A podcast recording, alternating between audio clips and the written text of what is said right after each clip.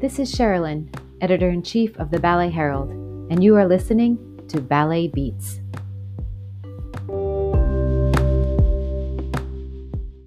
Editor's note I read an article in El Español and felt that this story needs to be told in English. The result is this feature Ballerina with Alzheimer's The Untold Story of Marta Cinta. The original article was written by Jaime Susaeta, and I admire and praise the investigative journalism done in regards to this story. After video by the organization Música para Despertar went viral, many questions were raised about who the ballerina with Alzheimer's really is. I hope that I have done Susaeta's work justice in my translation. She lived in Cuba, danced in New York, taught in Madrid, and triumphed after her dying in a nursing home in Alcoy, where she dreamed of doing a ballet with the elderly. In Cuba, she was called Rosamunda. In Madrid and New York, Marta Cinta. But on her Spanish identification card, it appeared as Marta González Saldaña. Surely none of these names tell you anything, but if we speak of the elderly woman who passionately dances Swan Lake from her wheelchair, maybe she will sound familiar. The video of this woman that became viral this week and has quickly made its way through social networks and other media has incited passion for the tenderness of its image. Behind this small fragment of video, there's a movie like life a relocation to Fulgencio Batista's Cuba, the arrival to the top of the New York dance world, a ballet school in Madrid, and a funny story of love in old age. All this with a muddle of dates that would make even Sherlock Holmes scratch his head. Spanish media El Español has investigated the life of Marta González in order to discover what is behind this woman who, just like Princess Odette, Queen of the Swans in Tchaikovsky's libretto, transforms with the melody and begins to move her arms in wing like movement while submerged in a trance that brings her back to her glory days. As if the spirit were much younger than the body that encompasses it, Marta flies away like in times gone by, much before her time in a wheelchair, when she received applause in theaters around the world, when the press surrendered to her talent, or when she left her young students with gaping mouths wide open with her majestic presence. Marta was born in Madrid in the mid 1920s. Her exact birth date is a mystery since she never said her age and is personally responsible for falsifying it. In her Spanish national identity card, the date is falsified. You would ask her, and she would say she was 40 years old. Instead of adding years, she was going backwards, explains Immaculada Vilar, the director of the nursing home Muro de Alcoy, where Marta spent the last few years of her life. We calculated that she was born around 1924, but her national identity card says she was born in 49 and that now she would be around 70 years old. That is impossible. What she did say was where she was born Madrid. Although, again, her ID says another thing and places her entrance into the world about 7,400 kilometers, which is approximately 4,600 miles, from the Spanish capital, specifically in Havana, Cuba. Even so, all of her life she spoke with a Cuban accent. It is known through her own stories that she told while in the nursing home that when she was quite young, her family relocated to the Caribbean island. Her father, Nicolas Gonzalez, was an engineer and was contracted to build railroad tracks there. Her stay in Cuba is documented by an ID card issued by the General Directorate of Sports, which falls under the Ministry of Education in Cuba. This ID card accredits Marta's name with being a ballet teacher on the island. It is dated May 3, 1968, which is to say, after the Cuban Revolution. But if you pay careful attention to the image, you can see that there's a sticker placed on top of the year. It is possible to think that Marta altered that date for reasons that she brought with her to the grave. This is not the only misleading paper in terms of dates. In her personal archive consists various diplomas that place her in New York from 1966 to 1978. Here comes the mess. According to a diploma from the Escuela Superior Nikolai Yavorsky of New York that accredits Marta as a prima ballerina, a title of excellence in the ballet world, in 1966, she was 19 years old. That is closer to the age that her national identification card states. But that same institution documents that on June 3, 1978, she was 25 years old. And a third diploma dated three years later says she is 23. Seeing this, one cannot stop imagining Marta laughing to herself at the poor, unfortunate person who tries to figure out her real age.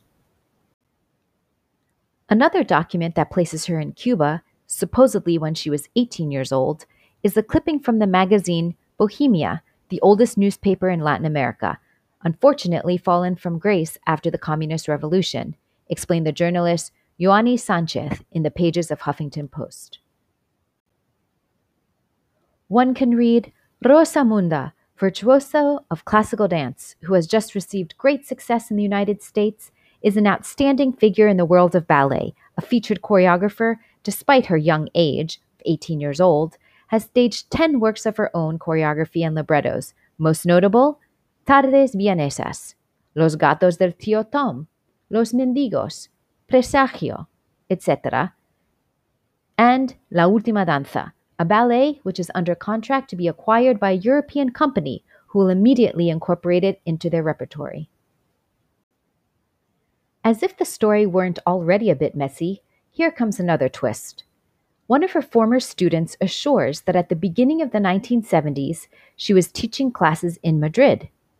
I believe I was with her in 71, assures this woman, who prefers not to reveal her identity and that talks to El Español from France, where she currently lives. She was living in Madrid, in the Estrella neighborhood, Retiro district. She had a dance studio in her house, explains this source. When I was a little girl, I also knew her mother, Julia Saldaña, according to Marta's national identification card. The mother was short with slanted eyes. Marta was a large woman for her generation and thus was impressive for her comportment. She was white, almost transparent. Never in my life had I met a woman more white and always with a majestic attitude.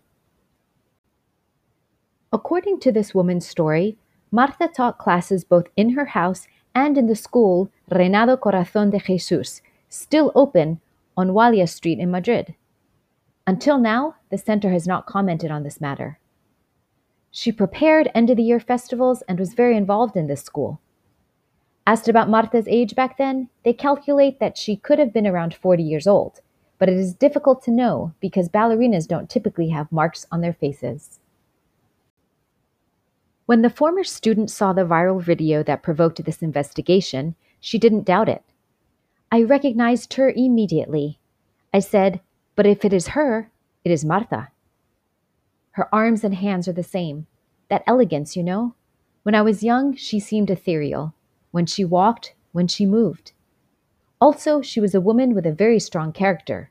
She was not hard, she was demanding, which is not the same.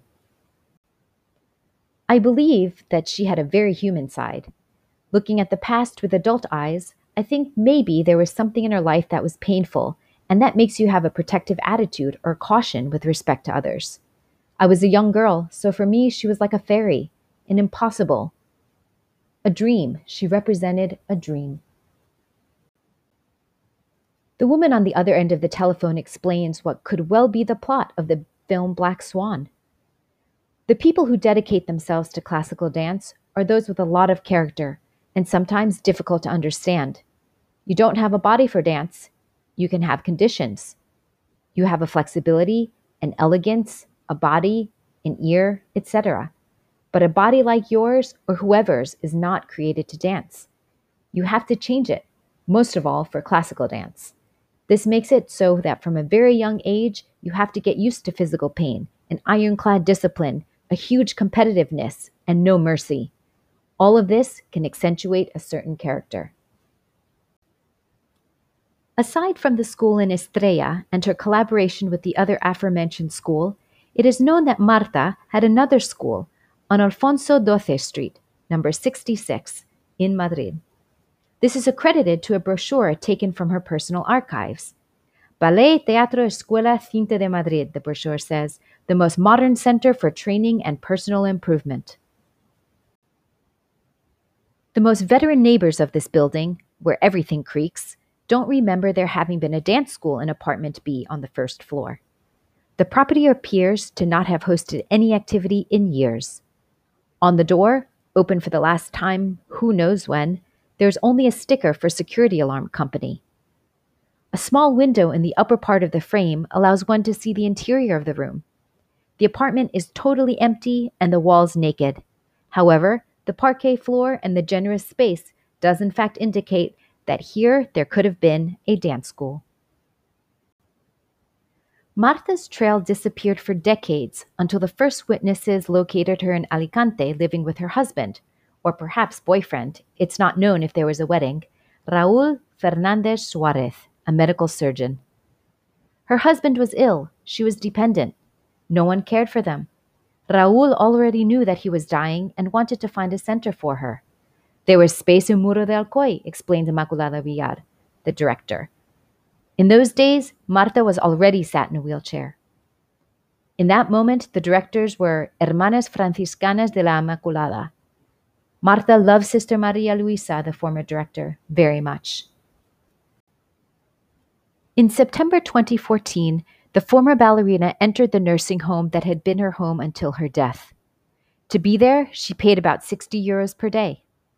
She was very confused, a significant cognitive impairment. We don't know exactly if it's Alzheimer's. When the confusion set in, she didn't recognize us. She got dizzy and she became nervous. One time, she imagined she was in an academy. She had hallucinations from the disease.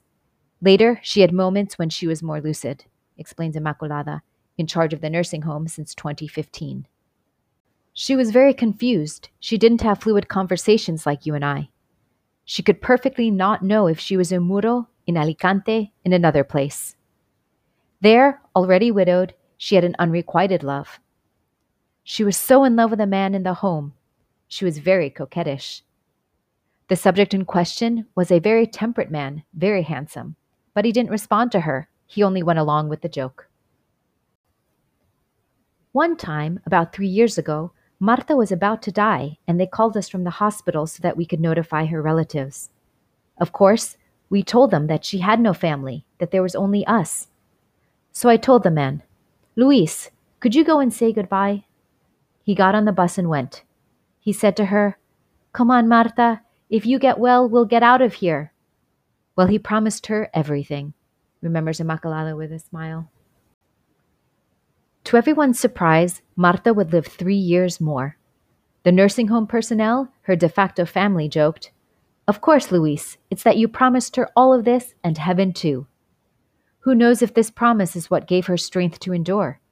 She will have thought, Well, with what he has promised, I'm not going. Now you have to follow through, Luis. On one occasion, she made her own audition within the nursing home. She created this story that she was going to build a school there inside, so she was doing the casting and selecting the girls. That one, no, she's very fat. That one, yes, is worth it.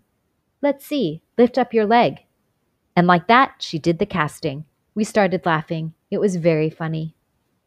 In June 2019, she received the visit from Música para Despertar, which means wake up music, the authors of the viral video that shows the evocative and therapeutic power of music, a subject often criticized in educational plans.